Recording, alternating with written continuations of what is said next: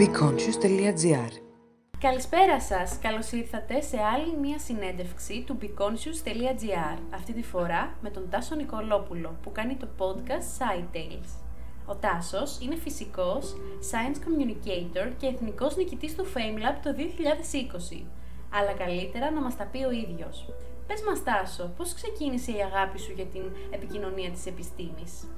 Καλησπέρα Βάσια, αρχικά να πω ότι σε ευχαριστώ πάρα πολύ για αυτή την ευκαιρία και να σου πω ότι όλα ξεκίνησαν με μια αίτηση για το διαγωνισμό FameLab το 2020 που διοργάνωνε το British Council. Τότε ήμουν ακόμη άπειρος και δεν γνώριζα πολλά πράγματα για την επικοινωνία της επιστήμης, αλλά θέλησα να πάρω μέρος. Ε, στην ουσία έπρεπε να φτιάξω μια ομιλία τριών λεπτών πάνω σε κάποιο επιστημονικό θέμα και να την παρουσιάσω στο ευρύ κοινό. Από τον προκριματικό των Ιωαννίνων πέρασα στον εθνικό τελικό της Αθήνας και κάπως έτσι νίκησα και είχα τη χαρά να εκπροσωπήσω την Ελλάδα στο διεθνή διαγωνισμό του FameLab. Μετά το τέλος του διαγωνισμού και έχοντας τελειώσει με μεγάλο μέρος των μαθημάτων για τη σχολή μου, σκέφτηκα να ξεκινήσω ένα podcast και να κάνω παρόμοιες ομιλίες. Μια απλή αίτηση με έφτασε ως εδώ και δεν έχω λόγια να εκφράσω το πόσο ευγνώμων είμαι. Σε ευχαριστούμε πολύ που μας έκανες αυτή την εισαγωγή και μοιράστηκες μαζί μας την ιστορία σου. Προχωράω στην επόμενη ερώτηση. Είσαι δημιουργός του podcast SciTales, το οποίο βρίσκεται στις πρώτες θέσεις της κατηγορίας επιστήμης στο Spotify. Ποια πιστεύεις ότι είναι τα τρία πιο σημαντικά χαρακτηριστικά ενός πετυχημένου science communicator? Εδώ να πω ότι τον Απρίλη έκλεισε ένα χρόνο από τη δημιουργία του SciTales και όταν ξύπνησα ένα πρωί και είδα ότι βρισκόμουν στα charts στην τρίτη θέση στην επιστήμη ήταν κάτι το φανταστικό. Ένα από τα χαρακτηριστικά ενός επιτυχημένου science communicator είναι το πάθος. Αυτό σε οδηγεί σε όλη την πορεία σου και σου δίνει την ενέργεια να συνεχίσεις. Επόμενο χαρακτηριστικό είναι η σκληρή δουλειά. Το να αναζητά άρθρα και papers δεν είναι το πιο εύκολο πράγμα και χρειάζεται αρκετή δουλειά από πίσω σε σχέση με αυτό που βλέπει στο τέλος ο κόσμος, γιατί πρέπει να προσέχουμε μην πούμε κάποια επιστημονική ανακρίβεια προφανώς. Τέλος, πιστεύω ότι κάθε science communicator θα πρέπει να είναι επίμονος. Χρειάζεται να έχεις ένα στόχο και να βαδίζει καθημερινά προς αυτόν. Δεν γίνονται όλα από τη μία μέρα στην άλλη, γι' αυτό και θέλει χρόνο και επιμονή. Θα ήθελα ε, να μου απαντήσεις στην εξής ερώτηση. Λοιπόν, ζούμε στην εποχή της υπερπληροφόρησης, όπου έχουμε συνεχή πρόσβαση σε μεγάλο όγκο πληροφοριών, με αποτέλεσμα να υπάρχει ο κίνδυνος να γίνουμε θύματα παραπληροφόρησης. Ποιες θα έλεγες ότι είναι οι καλές πρακτικές, ώστε να αναγνωρίζουμε και να αποφεύγουμε τις ψευδείς ειδήσεις; Τα τελευταία χρόνια, εν μέσω πανδημίας, είδαμε πόσο σημαντική είναι η πληροφόρηση του ευρέου κοινού για θέματα υγείας είδαμε ότι πολλοί στάθηκαν εναντίον της σωστής ενημέρωσης για θέματα της COVID-19 και είχαμε πολλά άτομα που δεν πίστεψαν στα λόγια των ειδικών. Φυσικά, μαζί με όλα αυτά, υπήρχαν και ανακριβείς ειδήσει, οι οποίες δεν είχαν σωστή επιστημονική τεκμηρίωση και είχαν ως στόχο να τάξουν τα πλήθη σε δύο αντίθετες πλευρές για να εντείνουν την όλη ένταση που ήδη υπήρχε. Εμείς ατομικά θα πρέπει να βάλουμε μπροστά την κριτική μας σκέψη και να μην δεχόμαστε κάθε πληροφορία ψήφιστα. Επίσης, θα χρειαστεί να μην έχουμε παροπίδες και να μην είμαστε απόλυτοι. Καλό θα ήταν να διαβάζουμε πληθώρα ειδήσεων και κάπου εκεί στη μέση είναι και η αλήθεια. Οι ειδήσεις που θέλουν να δυσκολέψουν τη ζωή των επιστημόνων και των ειδικών θα συνεχίσουν να υπάρχουν, οπότε προσοχή σε όσα διαβάζουμε. Δεν είναι όλα πάντα αλήθεια. Άρα, μάλλον η αλήθεια βρίσκεται κάπου στη μέση. Και η επικοινωνία της επιστήμης είναι το σημείο σύνδεσης της επιστήμης με την κοινωνία. Αυτή τη στιγμή θεωρείς ότι οι επιστήμονες χρειάζεται να κάνουν περισσότερα βήματα για να έρθουν κοντά στους πολίτες ή το αντίστροφο; Χρειάζονται ακόμη περισσότερα βήματα για να έρθουν κοντά στους πολίτες. Πιστεύω ότι είμαστε ακόμη αρκετά μακριά οι δύο πλευρές, η μεν της κοινωνίας και η δε των επιστημόνων. Πρέπει να υπάρχει περισσότερη θέληση και επιμονή, όπως ανέφερα προηγουμένως, για να γεφυρωθεί το χάσμα αυτό. Αλλιώς θα συνεχίσουμε να ζούμε μέσα στην παραπληροφόρηση, κάτι το οποίο μπορεί να προκαλέσει πολλά προβλήματα στην κοινωνία την οποία ζούμε. Θέλει συνεχή προσπάθεια από τους επιστήμονες, κάτι που έχει ξεθοριάσει λίγο μετά από δύο χρόνια πανδημίας, το οποίο το καταλαβαίνω δυστυχώς και το αναγνωρίζω. Πώς προσεγγίζεις έναν άνθρωπο ο οποίος είναι αρνητής της επιστήμης, Θα έλεγα με ανοιχτά αυτιά και διάλογο. Θεωρώ ότι οι αρνητές της επιστήμης έχουν χαθεί ανάμεσα στο χάσμα των ανακριβών ειδήσεων και της επιστήμης. Είναι το πιο εύκολο να βρεις πληροφορίες που θα υποστηρίξουν τη λανθασμένη επιστημονικά άποψή σου, γιατί ζούμε στην περίοδο της υπερπληροφόρησης, όπως ανέφερες προηγουμένως. Μπορείς να πατήσεις ό,τι θες στο Google και αυτό θα σου βγάλει αυτό που ψάχνεις. Όταν θες να προσεγγίσεις έναν αρνητή, τότε χρειάζεται υπομονή και να μην υπάρχει απολυτότητα. Θέλεις συζήτηση και μπορεί να πάρει αρκετά παραπάνω χρόνο από όσο πιστεύουμε, αλλά στο τέλος θα κερδίσουν και οι δύο αυτές πλευρές.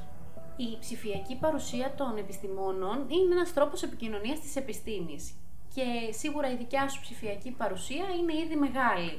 Οπότε θα ήθελα να μου πεις ποια θεωρείς ότι είναι τα καλύτερα εργαλεία και ψηφιακά μέσα για να επικοινωνήσει κανείς την επιστήμη. Ω podcaster δεν μπορώ να πω ότι υπάρχει καλύτερος τρόπος από τα podcast για να επικοινωνήσεις επιστήμες. Για όσους δεν ξέρουν, τα podcast είναι κάτι σαν ραδιοφωνικές εκπομπές, τις οποίες μπορείς να ακούσεις όποτε θέλεις. Αλλά φυσικά υπάρχουν και άλλα εργαλεία όπως βίντεο σε YouTube ή σε social media, καθώς και αρθρογραφία, κάτι που κάνετε κυρίως εδώ στο piconsus.gr. Αν θέλει κάποιος να γίνει science communicator, μπορεί να επιλέξει τον τρόπο που του ταιριάζει περισσότερο και να ασχοληθεί με αυτό. Ξέρω ότι σε ενδιαφέρει πολύ και η επικοινωνία της επιστήμης ε, προς τα παιδιά. Πώς θα περιέγραφε στις μαύρες τρύπες σε ένα πεντάχρονο παιδί; Θα βασιζόμουν σε ένα πολύ σημαντικό χαρακτηριστικό που έχουν τα παιδιά. Αυτό της φαντασίας. Και θα του έλεγα τα εξής. Σου αρέσουν τα μακαρόνια. Ελπίζω πολύ γιατί και εμένα μου αρέσουν πάρα πολύ. Ξέρεις όμως και σε ποιον άλλον αρέσουν τα μακαρόνια. Στις μαύρες τρύπες οτιδήποτε πάει να πέσει στη μαύρη τρύπα τεντώνεται σαν λάστιχο τόσο πολύ που γίνεται σαν μακαρόνι. Εκεί μπορούμε να δούμε αυτοκίνητα μακαρόνια, κρεβάτια μακαρόνια, αλλά και σπίτια μακαρόνια.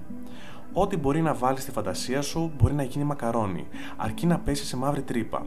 Αλλά γιατί τις λέμε μαύρες; Πριν από αυτό, θέλω να φανταστείς το εξής. Ό,τι βλέπεις γύρω σου αυτή τη στιγμή, το βλέπεις χάρη στο φως που αντανακλάται από κάθε επιφάνεια. Χτυπάει στην επιφάνεια δηλαδή και επιστρέφεις στα μάτια σου και έτσι το βλέπεις. Αυτό δεν μπορεί να γίνει στις μαύρες τρύπες, γι' αυτό τις ονομάζουμε μαύρες.